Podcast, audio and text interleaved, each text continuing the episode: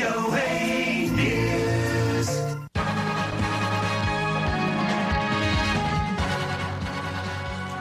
ัสดีครับ รายการข่าวสดสายตรงจาก Voice of America ภาคภาษาไทยกรุงวอชิงตัน กลับมาพบกับทุกท่านอีกครั้งนะครับ วันนี้เช้าวันจันทร์ที่ 10 เมษายน 2566 ตามเวลาในประเทศไทยครับ อยู่กับผมนพราชัยเฉลิมมงคล ร่วมด้วยคุณทรงพศสุภาผลสำหรับหัวข้อข่าวที่น่าสนใจในวันนี้ครับ สหรัฐส่งเรือดำน้ำพลังนิวเคลียร์สู่ตะวันออกกลางท่ามกลางภาวะตึงเครียดกับอิหร่าน จีนจำลองการโจมตีไต้หวันในการซ้อมรบทางน้ำวันที่สองประธานาธิบดีเอมานูเอลมาครองชี้ยุโรปไม่ควรดำเนินตามนโยบายไต้หวันของทั้งสหรัฐและจีน และเทสลาเผยแผนสร้างโรงงานผลิตแบตเตอรี่ยักษ์ในเซี่ยงไฮ้ ขณะที่ Foxconn ลงทุน 27,000 ล้านบาท สร้างโรงงานแบตเตอรี่รถไฟฟ้าในไต้หวัน และชาวไทยเตรียมต้อนรับเทศกาลสงกรานต์ท่ามกลางความกังวลมลพิษทางอากาศ ส่งท้ายในวันนี้นะครับ ชาวรัสเซียหันมาเรียนภาษาจีนมากขึ้น ขณะที่ความสัมพันธ์ระหว่างมอสโกกับชาติตะวันตกตึงเครียดหนัก ทั้งหมดนี้เลขหลายประเด็นติดตามได้ในข่าวสดสายตรงจาก VOA กรุงวอชิงตันครับ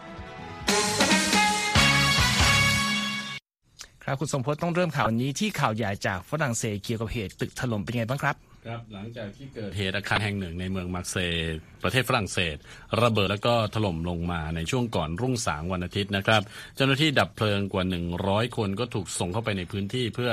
เร่งดับไฟที่ลุกโหมบนซากปรักหักพัง ขณะที่เชื่อว่ามีผู้ที่ยังติดอยู่ภายในซากอาคาร ประมาณ 10 คนนะครับตอนนี้ครับเชอรัลดามาแนงรัฐมนตรีว่าการกระทรวงมหาดไทยของฝรั่งเศสเปิดเผยว่ามีเหยื่ออาคารถล่มอย่างน้อย 4 คนที่ยังมีชีวิตอยู่ในซากอาคารที่ถล่มลงมา โดยขณะเกิดเหตุนั้น มีคนอยู่ในอาคารประมาณ 10 คนนะครับพร้อมยอมรับว่าไฟที่ยังลุกโหมกระหน่ำและโอกาสที่โครงของอาคารนี้จะจะจะถล่มลงมา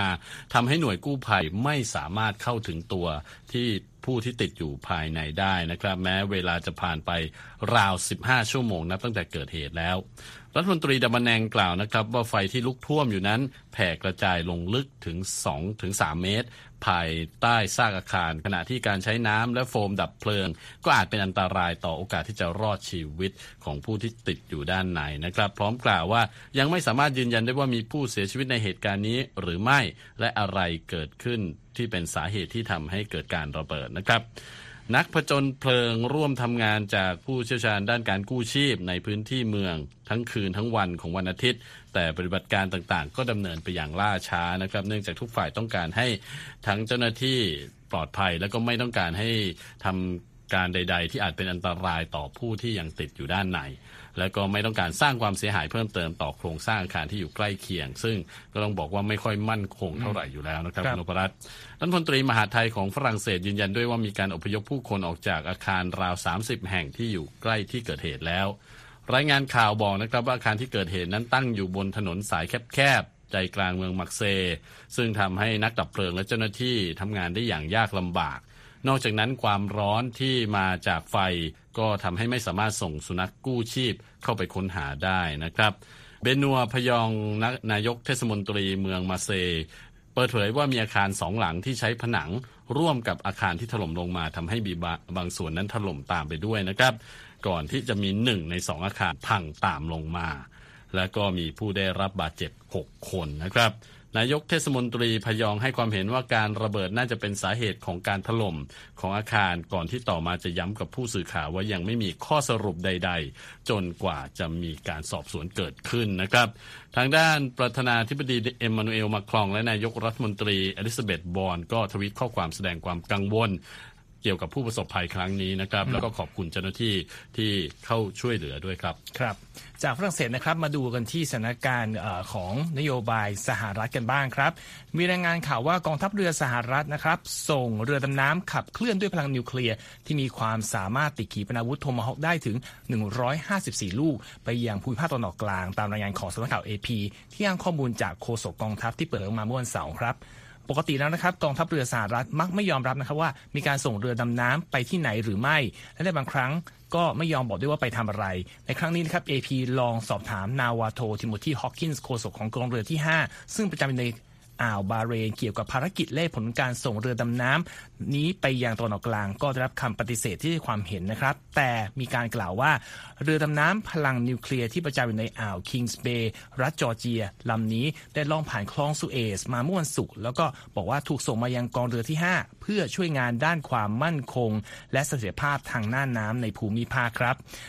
รายงานข่าวระบุด้วยว่าภารกิจของกองเรือที่ 5 สหรัฐ คือการลาดตระเวนช่องแคบฮอร์มุส ซึ่งเป็นทางเดินเรือแคบๆในอ่าวเปอร์เซีย และเป็นทางผ่านของการขนส่งน้ำมันราว 20%ของน้ำมันที่มีการขนส่งทั่วโลกนะครับ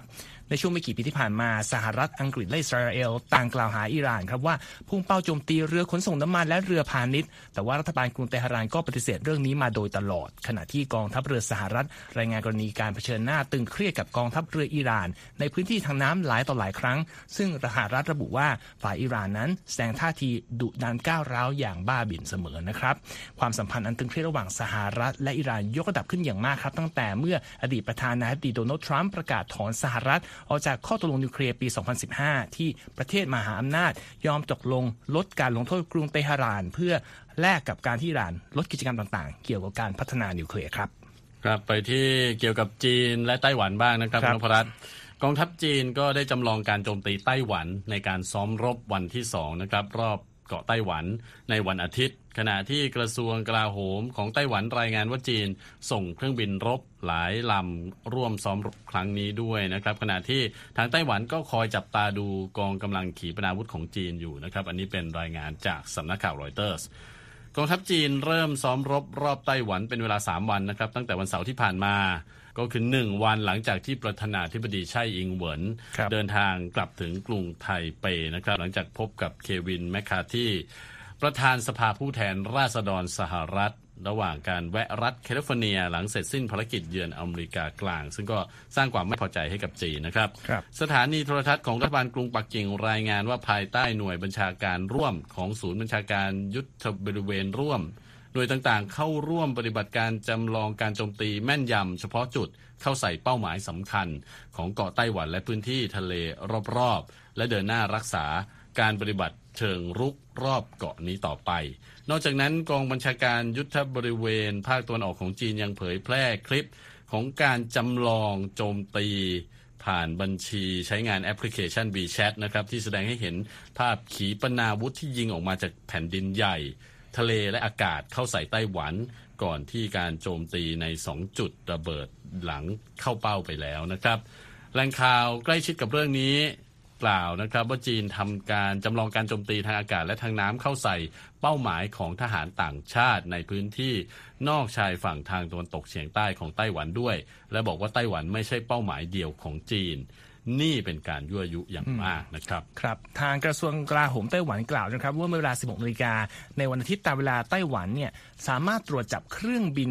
รบของจีนได้ 70ลำครับ โดยในนั้นมีเครื่องบินรบรุ่น Su-30 และเครื่องบินทิ้งระเบิด H-6 อยู่ด้วย และมีเรือรบอีก 11ลำรอบๆไต้หวัน อย่างนี้ดีครับ กระทรวงกลาโหมไต้หวันยืนยันว่ากองกำลังของตนจะไม่ยกระดับความขัดแย้ง หรือทำให้เกิดข้อพิพาทและจะโต้ตอบการซ้อมรบของจีนอย่างเหมาะสมครับ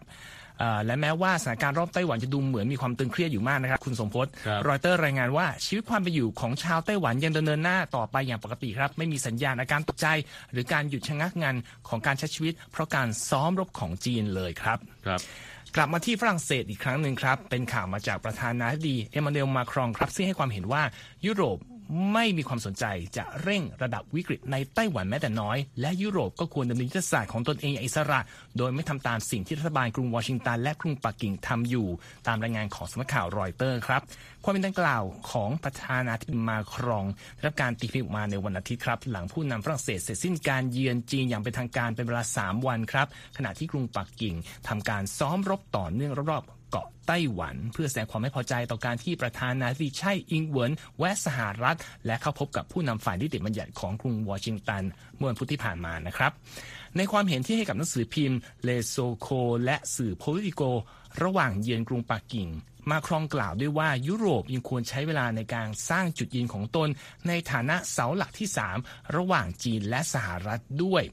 ส่วนสื่อโพลิโคระบุในรายงานนะครับว่าผู้นำฝรั่งเศสกล่าวด้วยว่า สิ่งที่เลวร้ายยิ่งกว่าก็คือ การคิดว่าเราชาวยุโรปต้องเป็นผู้ตามในประเด็นนี้ และปรับตัวตามจังหวะของอเมริกา หรือการมีปฏิกิริยาตอบสนองรุนแรงเกินไปของจีนครับ นอกจากนั้นสื่อทั้งสองยังรายงานคำพูดของประธานาธิบดีฝรั่งเศสด้วยว่ายุโรปต้องให้เงินสนับสนุน อุตสาหกรรมทางทหานของตนมากกว่าที่เป็นอยู่ รวมทั้งพัฒนาพลังงานนิวเคลียร์และพลังงานหมุนเวียน ลดการพึ่งพาเงินทุนสกุลดอลลาร์เพื่อจำกัดการพึ่งพาสหรัฐ ด้วยนะครับ ในระหว่างการเยือนจีนที่ผ่านมานะครับประธานาธิบดีมาครองก็นำทีมคณะธุรกิจฝรั่งเศสราว 50 คนนะครับซึ่งรวมถึงตัวแทนจากบริษัทผู้ผลิตเครื่องบิน Airbus และธุรกิจพลังงานนิวเคลียร์ EDF ซึ่งร่วมลงนามข้อตกลงหลายฉบับกับจีนในการเดินทางครั้งนี้ด้วยนะครับขณะที่ทุกท่านกำลังรับฟังข่าวสดสายตรงจาก VOA ภาคภาษาไทยกรุงวอชิงตันอยู่นะครับ ครับคุณสมพศวันนี้ก็เป็นวันสำคัญทางศาสนาของบางศาสนานะครับครับ ซึ่งก็มีกิจกรรมเกิดขึ้นที่นครเยรูซาเล็มของอิสราเอล แต่ว่าเกิดขึ้นท่ามกลางสถานการณ์ที่ว่าตึงเครียดมากครับครับโดยเหตุการณ์เกิดขึ้นหลังจากที่ช่วงที่ผ่านมากองทัพอิสราเอล เดินหน้าโจมตีเป้าหมายในฉนวนกาซาเลบานอนและซีเรีย เพื่อตอบโต้กับสิ่งที่อาบอกว่ากลุ่มปาเลสไตน์เป็นผู้ยิงจรวดเข้าใส่ตน แล้วก็มีการโจมตีในเขตเวสต์แบงก์และนครเทลอาวิฟที่ทำให้มีผู้เสียชีวิต 3 คน ซึ่งรวมถึงนักท่องเที่ยวชาวอิตาลีหนึ่งคนด้วย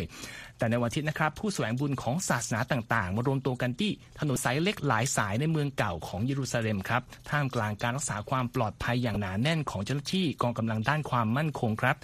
ในส่วนนี้ก็มีคริสตคริสตศาสนิกชนนะครับ กลุ่มหนึ่งนะครับ ไปที่สวนของโบสถ์แห่งสุสานศักดิ์สิทธิ์ซึ่งสร้างขึ้นณจุดที่ชาวคริสเชื่อว่า เป็นที่ที่พระเยซูถูกตึงกางเขน และก็ฝังและ ฟื้นคืนชีพขึ้นมาครับ แล้วก็ที่ใกล้ ๆ กับโบสถ์นี้ก็เป็นที่ที่ผู้แสวงบุญชาวยิวจำนวนหลายพันคนมารวมตัวกันที่บริเวณที่เรียกว่าเป็นบริเวณกำแพงตะวันตก หรือกำแพงร้องไห้นะครับเพื่อร่วมพิธีอำนวยพรพาสโอเวอร์ตามประเพณีทางศาสนากำแพงนี้นะครับอยู่ในพื้นที่ที่อิสราเอลประกาศผนวกเพิ่ม ทางตะวันออกของนครเยรูซาเล็ม แล้วก็อยู่บนเนินพระวิหาร ซึ่งเป็นสถานที่สักการะที่ศักดิ์สิทธิ์สุดของชาวยิวครับ และที่จุดนี้นะครับก็ยังเป็นที่ตั้งของมัสยิดอัลอักซอ ซึ่งเป็นสถานที่ศักดิ์สิทธิ์อันดับที่ 3 ในศาสนาอิสลาม และเป็นจุดศูนย์รวมของการเฉลิมฉลองเทศกาลรอมฎอนด้วย ทั้งหมดนี้ก็ทำให้มี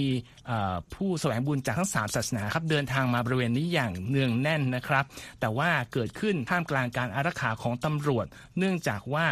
อย่างที่บอกนะครับก่อนหน้านี้มีการตึงเครียดของอสถานการณ์ทั่วไปอย่างมาก เพราะว่าเนื่องจากผู้นับถือศาสนาอิสลามกลัวว่ารัฐบาลขวาจัดของนายกรัฐมนตรีเบนจามินเนทันยาฮู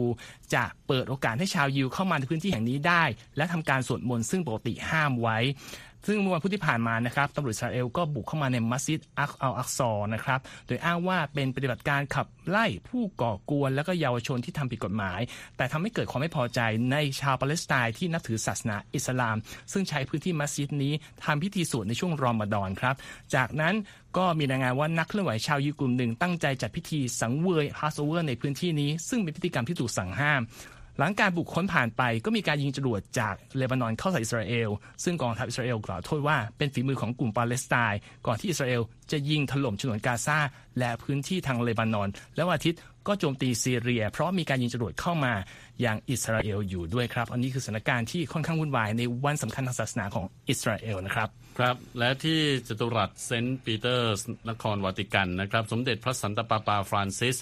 ทรงเปิดพิธีฉลองวันอีสเตอร์ในวันอาทิตย์นะครับ โดยมีผู้จาริกแสวงบุญและนักท่องเที่ยวนับหมื่นเข้าร่วมงานจตุรัสเซนต์ปีเตอร์ถูกตกแต่งด้วยดอกไม้สีสันสดใสนะครับ ซึ่งส่งมาจากเนเธอร์แลนด์เมื่อวันเสาร์ก่อนงานจะเริ่มขึ้นในช่วงสายของวันอาทิตย์ เพื่อฉลองวันที่เชื่อว่าเป็นวันที่พระเยซูฟื้นจากความตาย หลังจากถูกตรึงบนไม้กางเขนนะครับหน่วยรักษาความปลอดภัยของนครวาติกันเปิดเผยว่ามีผู้เข้าร่วมร่วมงานในปีนี้ถึง 45,000 คนด้วยกัน ในส่วนของตัวพิธีนั้นโป๊ปฟรานซิสซึ่งเพิ่งทรงหายประชวรจากอาการหลอดลมอักเสบเมื่อสัปดาห์ที่แล้ว ทรงเริ่มต้นด้วยการพรมน้ำมนต์ก่อนจะทรงนำสวดในภาษาละตินนะครับ โดยผู้สื่อข่าวบอกว่าสามารถรู้สึกได้ถึงอาการเหนื่อยล้าของผู้นำคริสตจักรคริสตจักรนิกายคาทอลิก จากน้ำเสียงของพระองค์ครับ ในช่วงท้ายของพิธีนะครับ สมเด็จพระสันตะปาปาฟรานซิสก็ทรงประทานพระโอวาทตามประเพณีที่มีชื่อในภาษาละตินว่าอูรบีเอตออบิซึ่งแปลว่าแด่เมืองและโลก โดยพระองค์พูดถึงที่ต่างๆ ในโลกที่กำลังประสบปัญหาอยู่นะครับ และทรงเรียกร้องให้ผู้คนและชาติต่างๆ พยายามสร้างความเชื่อมั่นในกันและกัน โดยเฉพาะอิสราเอลและปาเลสไตน์ที่เพิ่งมีเหตุขัดแย้งรุนแรง แล้วก็ยังทรงขอให้มีการสวดมนต์ให้แก่ทั้งชาวยูเครนและชาวรัสเซีย รวมทั้งทรงกล่าวสรรเสริญประเทศต่างๆ ที่เปิดประตูรับผู้อพยพด้วยครับครับจากประเด็นทางศาสนานะครับ มาดูเรื่องของสถานการณ์ทางสาธารณสุขกันบ้างครับ เจ้าที่สาธารณสุขของจีนออกมาปกป้องภารกิจค้นหาแหล่งที่มาของไวรัส ที่เป็นสาเหตุของโควิด -19 นะครับและวิจารณ์องค์การอนามัยโลก หรือ WHO ที่กล่าวว่ารัฐบาลจีน ควรแชร์ข้อมูลด้านพันธุกรรมของเชื้อไวรัสเร็วกว่านี้ครับ เฉินหงปิง ผู้อำนวยการศูนย์ควบคุมและป้องกันโรคของจีนกล่าวเมื่อวันเสาร์ครับ ว่าความเห็นของ WHO นั้นสร้างความขุ่นเคืองและไม่ให้ความเคารพ พร้อมกล่าวหาว่า WHO พยายามโจมตีจีน และควรหลีกเลี่ยงการช่วยประเทศอื่นทำให้โควิด -19 กลายเป็นเครื่องมือการเมืองนะครับเทดรอสอาธานอมเกเบรเยซุสผู้ในการ WHO กล่าวเมื่อวันที่ 17 มีนาคมว่าข้อมูลด้านพันธุกรรมเชื้อไวรัสที่รวมได้ จากเมืองอู่ฮั่นประเทศจีน และเพิ่งรับการเปิดเผยนั้น ควรมีการแชร์กันตั้งแต่เมื่อ 3 ปีก่อนครับ แต่เฉินหงปิงแถลงวันเสาร์ว่า ในฐานะประเทศที่มีความรับผิดชอบ และในฐานะนักวิทยาศาสตร์ พวกเราแบ่งปันข้อมูลวิจัยกับชุมชนนักวิทยาศาสตร์ทั่วโลกมาโดยตลอด รวมทั้งข้อมูลการสืบสวนของนักวิทยาศาสตร์เรื่องที่เชื้อไวรัสอาจรั่วไหลออกมาจากห้องทดลองด้วยเฉินกล่าวนะครับว่าแม้ยังไม่สามารถระบุถึงแหล่งที่มาของโควิด -19 ได้ แต่ในอดีต การระบุแหล่งที่มาของโรคเอส ก็ต้องใช้เวลาหลายปี ขณะนี้ก็ยังไม่สามารถฟันธงได้อย่างชัดเจนเช่นกันนะครับ ทั้งนี้นักวิทยาศาสตร์จำนวนมากเชื่อว่าเชื้อไวรัสอาจถ่ายทอดจากสัตว์สู่มนุษย์จากตลาดอาหารค้าอาหารทะเลในเมืองอู่ฮั่นอย่างไรก็ตามครับ เมืองนี้ก็เป็นที่ตั้งของห้องทดลองหลายแห่งรวมทั้งห้องทดลองระดับชั้นนำด้านเชื้อไวรัสของจีนด้วย จึงมีบางส่วนเชื่อว่าโควิด -19 อาจเล็ดลอดมาจาก ห้องทดลองดังกล่าว ขณะที่เจ้าที่จีนบางคน เน้นย้ำถึงซีซีสมคมคิดที่ว่าสหรัฐเป็นผู้สร้างเชื้อไวรัสที่เป็นสาเหตุของโควิด -19 และลักลอบเข้าประเทศจีน แต่ถึงวันนี้ก็ยังไม่มีหลักฐานของคำกล่าวหาที่ว่าทั้งหมดนี้นะครับจากประเด็นนี้ไปดูเรื่องสถานการณ์ทางเศรษฐกิจธุรกิจกันบ้างวันนี้มีหลายประเด็นนะครับ ใช่ครับต้องไปเริ่มกันที่เรื่องของรถยนต์ไฟฟ้า และก็แบตเตอรี่รถยนต์ตอนนี้ต้องบอกว่าอุตสาหกรรมรถยนต์เนี่ย เปลี่ยนขั้วไปอย่างชัดเจนนะฮะจากเป็นรถยนต์ที่แบบใช้เครื่องยนต์ตอนนี้ก็ไปเป็นรถยนต์ไฟฟ้ากันนะครับ ซึ่งทางบริษัทรถยนต์เทสลาซึ่งเป็นเจ้าใหญ่ในอุตสาหกรรมนี้นะครับก็เตรียมเปิดโรงงานแห่งใหม่ที่เซี่ยงไฮ้โดยตั้งเป้าจะผลิตแบตเตอรี่ขนาดใหญ่สำหรับรถยนต์ไฟฟ้า 10,000 ชิ้นต่อปีก็คือ 10,000 คันต่อปีนะฮะจากการเปิดเผยของทางบริษัท โดยสำนักข่าวซินหัวของทางการจีนรายงานข่าวนี้เป็นแห่งแรกนะครับ บอกว่าโรงงานแห่งใหม่ของเทสลาในเซี่ยงไฮ้จะเริ่มก่อสร้างในช่วงครึ่งปีหลังของปีนี้ แล้วก็จะดำเนินการผลิตได้ในช่วงไตรมาสที่ 2 ของปีหน้า ช่วงเริ่มต้นนั้นคาดว่าจะมีกำลังการผลิตแบตเตอรี่ราว 10,000 ชิ้นต่อปี คาดว่าโรงงานแห่งใหม่นี้จะช่วยให้เทสลาเทสลาสามารถอาศัยประโยชน์จากอุตสาหกรรมแบตเตอรี่ของจีนนะครับ ซึ่งมีขนาดใหญ่ที่สุดในโลก เพื่อเพิ่มปริมาณการผลิตและลดต้นทุนของแบตเตอรี่ลิเธียมไอออน ที่ใช้ในรถยนต์ไฟฟ้าได้ท่ามกลางความต้องการที่เพิ่มขึ้นอย่างรวดเร็วนั่นเองนะครับอีลอนมัสก์ CEO ของเทสลาก็ตั้งเป้านะครับว่าจะขยายธุรกิจแบตเตอรี่ของเทสลาให้มีขนาดใกล้เคียงกับธุรกิจรถยนต์ไฟฟ้า ซึ่งเป็นธุรกิจหลักของบริษัทในตอนนี้ครับ ปัจจุบันเทสลามีโรงงานผลิตแบตเตอรี่ขนาดใหญ่นะครับที่รัฐแคลิฟอร์เนียมีกำลังการผลิตราว 10,000 ชิ้นต่อปีเช่นกันเทสลาเริ่มสร้างโรงงานผลิตรถยนต์รุ่นโมเดล 3 ที่เซี่ยงไฮ้เมื่อปี 2019 นะครับ ขณะนี้สามารถผลิตได้ 22,000 คันต่อปี แต่ก็มีแผนจะเพิ่มการผลิตอีก 4 0 0 0 0 0 ห้าผลิตได้ตอนนี้สองหมื่นสองพันคันต่อสัปดาห์นะครับ แล้วก็มีแผนจะขยายการผลิตเพิ่มอีกสี่แสนห้าหมื่นคันต่อปีนะครับ อีกบริษัทหนึ่งครับ คุณนพรัตน์ Foxconn นะฮะ ซึ่งเป็นผู้ผลิตชิ้นส่วนและประกอบโทรศัพท์มือถือรายใหญ่ให้กับไอโฟนของ Apple นะฮะมีแผนกระโจนเข้าสู่ตลาดรถยนต์ไฟฟ้าเพื่อกระจายสัดส่วนการลงทุนในธุรกิจนะครับ โดย Fox Foxconn เปิดเผยแผนลงทุน 820 ล้านดอลลาร์ หรือประมาณ 27,000 ล้านบาท ในช่วง 3 ปีข้างหน้าเพื่อสร้างโรงงานแห่งใหม่ทางภาคใต้ของไต้หวันนะครับแน่นอนก็เพื่อสนับสนุนการผลิตรถยนต์ไฟฟ้านั่นเอง Foxconn กล่าวนะครับว่าการลงทุนที่เมืองเกาสง จะรวมถึงโรงงานพัฒนารถโดยสารไฟฟ้า และผลิตแบตเตอรี่สำหรับรถยนต์ไฟฟ้าด้วยนะครับ ครับ นั่นก็เป็นเรื่องของอุตสาหกรรมรถยนต์ไฟฟ้ามาต่อกันที่ประเทศไทยนะครับตอนนี้งานฉลองสงกรานต์ก็กำลังจะเริ่มขึ้นอย่างเต็มรูปแบบอีกครั้งนะครับในปีนี้หลังจากที่งดเว้นไปในช่วงที่เกิดการระบาดของโควิด -19 แต่ว่าปัญหาฝุ่นควันและมลพิษทางอากาศก็ตอนนี้กำลังปกคลุมบรรยากาศของการฉลองวันปีใหม่ไทยเช่นกัน ผู้เชี่ยวชาญหลายคนเตือนนะครับ ว่าปัญหามลพิษจากฝุ่น PM 2.5 ที่ปกคลุมทั่วท้องฟ้าในช่วงไม่กี่สัปดาห์มานี้นะครับอาจทำให้นักท่องเที่ยวจำนวนมาก หลีกเลี่ยงการเดินทางร่วมงานสงกรานต์ทั้งในกรุงเทพมหานครและที่เชียงใหม่นะครับแกรี่โบว์แมนนักวิเคราะห์ด้านการท่องเที่ยวในกรุงกัวลาลัมเปอร์กล่าวกับ VOA ว่ามลพิษทางอากาศในไทย ลาว เมียนมากัมพูชาและบางส่วนของเวียดนามที่เกิดจากการเผาไร่ ถือเป็นความกังวลอย่างยิ่งนะครับของภาคการท่องเที่ยว นักวิเคราะห์ผู้นี้ชี้ว่าปีนี้ฤดูฝุ่นพิษมาเร็วกว่าปกตินะครับ และคาดว่าจะทำให้นักท่องเที่ยวจำนวนมากยกเลิกการเดินทางมาไทยนะครับ ซึ่งจะส่งผลกระทบต่อเทศกาลสงกรานต์และธุรกิจการท่องเที่ยวที่ตอนนี้กำลังฟื้นตัวจากการระบาดใหญ่ พันลบแซ่จิวนะครับประธานสภาอุตสาหกรรมท่องเที่ยวจังหวัดเชียงใหม่กล่าวกับหนังสือพิมพ์ข่าวสดภาษาอังกฤษเมื่อเร็วๆนี้ว่า จากการสำรวจธุรกิจห้างร้านในเชียงใหม่ช่วงก่อนสงกรานต์พบนะครับว่าจำนวนนักท่องเที่ยวชาวไทยนะฮะเดินทางมาฉลองสงกรานต์ที่เชียงใหม่ลดลงไปแล้วในปีนี้ครับส่วนนักท่องเที่ยวต่างชาตินะครับคุณมันธนาบุญเสร็จ หัวหน้าฝ่ายอนุรักษ์ของอนันตรารีสอร์ทจังหวัดเชียงใหม่ก็บอกกับ BOA ว่ามีการยกเลิกห้องที่จองไว้จำนวนมากในช่วงที่ผ่านมา รวมทั้งนักท่องเที่ยวจากอเมริกาจีนและอังกฤษ ซึ่งกังวลผลกระทบต่อสุขภาพจากฝุ่นควันพิษนั่นเอง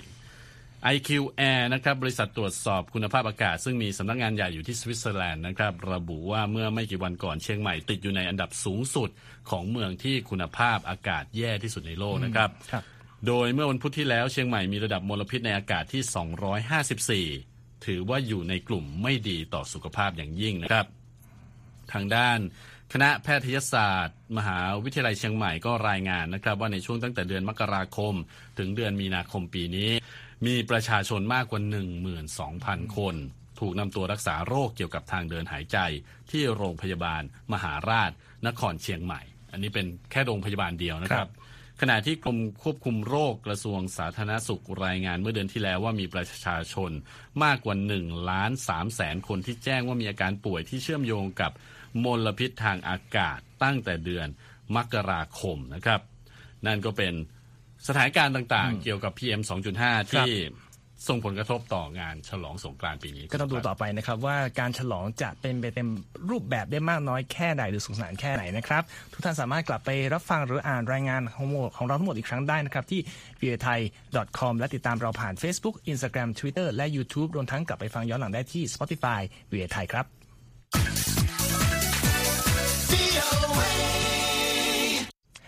ส่งท้ายในวันนี้นะครับความสัมพันธ์ที่ตึงเครียดขึ้นระหว่าง รัฐบาลมอสโก และชาติตะวันตกก็เปิดโอกาสให้จีนสามารถขยายอิทธิพลด้านวัฒนธรรมของตนเข้าในกลุ่มชาวรัสเซียมากขึ้นอย่างต่อเนื่อง โดยเฉพาะในกรณีของการสอนภาษาครับ คุณธัญพรสุนทรวงศ์มีรายละเอียดเรื่องนี้จาก AFP มานำเสนอส่งท้ายครับ ค่ะ ทุกๆวันอาทิตย์คิริวโบโรบิน ซึ่งเป็นครูสอนพิเศษภาษาจีน จะเริ่มงานตั้งแต่เช้าตรู่และงานจะยุ่งไปจนถึงเที่ยงคืน โดยเหตุผลที่เป็นไปได้ก็คือการที่รัสเซียเดินหน้ากระชับความสัมพันธ์กับจีน พร้อมๆ กับเดินหน้าการทำสงครามในยูเครนอย่างไม่ย่นย่อค่ะโรบินซึ่งมีอายุเพียง 20 ปีเปิดเผยว่าจำนวนนักเรียนของเขาเพิ่มขึ้นถึง 3 เท่าในช่วงปีที่ผ่านมา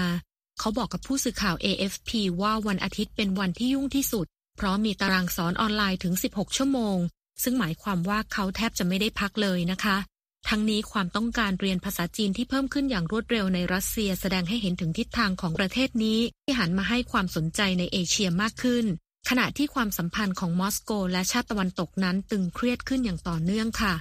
ก่อนกองทัพมอสโกจะส่งทหารรุกรานยูเครนเมื่อปลายเดือนกุมภาพันธ์ของปีที่แล้ว ผู้นำรัสเซียและผู้นำจีนได้ประกาศแผนการกระชับความสัมพันธ์แบบไร้ขีดจำกัดและในการเยือนรัสเซียเป็นเวลาสามวันของประธานาธิบดีสีจิ้นผิงของจีนเมื่อนานมานี้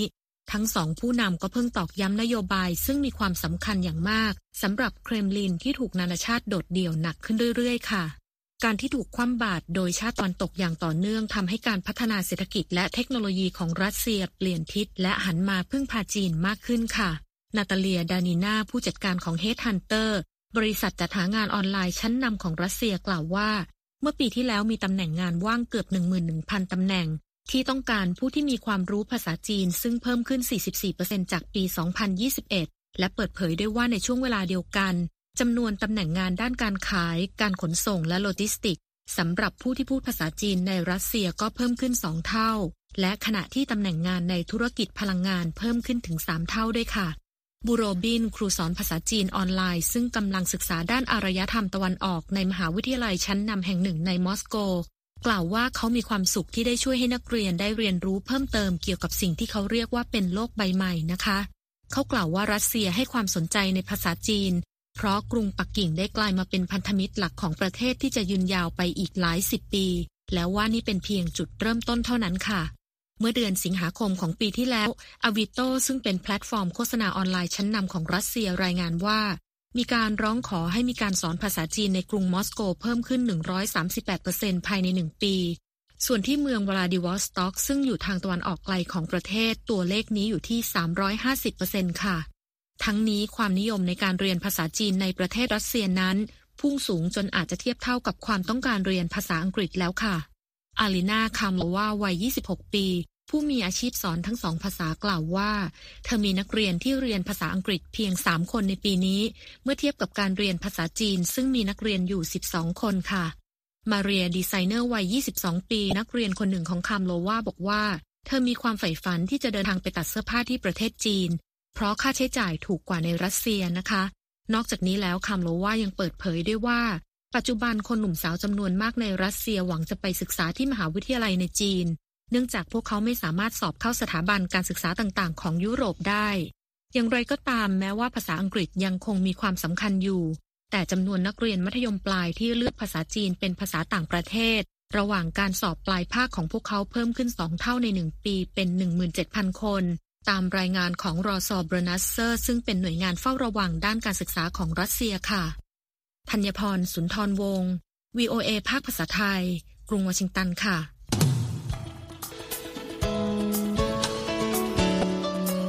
คุณครับ คุณธัญพร และทั้งหมดนี้คือข่าวสดสายตรงจาก VOA ภาคภาษาไทยกรุงวอชิงตันครับ ผมนพรัชชัยเฉลิมมงคล และคุณสมพศสุภาผลต้องลาไปก่อน สวัสดีครับ Voice of America Washington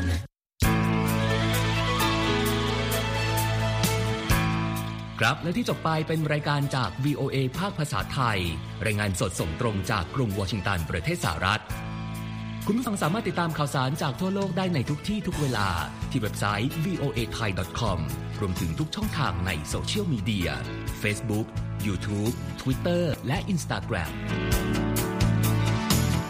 เริ่มต้นวันด้วยการอัปเดตข่าวสารจากทั่วโลก ผ่านรายการข่าวสดสายตรงจาก VOA ภาคภาษาไทย และสุดสัปดาห์กับ VOA ทั้งยังเรียนรู้เรื่องราวทางวัฒนธรรม และไลฟ์สไตล์ ผ่านรายการภาษาอังกฤษแบบอเมริกันของเรา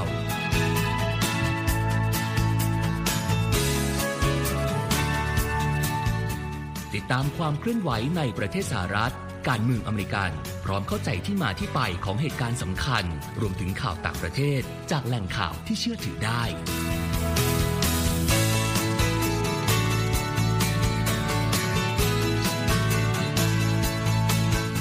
นอกจากนี้ VOA ยังมีบทสัมภาษณ์และคอนเทนต์แบบ Exclusive จากบุคคลที่น่าสนใจหลากหลายวงการ และยังมีเรื่องราวของคนไทยในประเทศสหรัฐอีกด้วย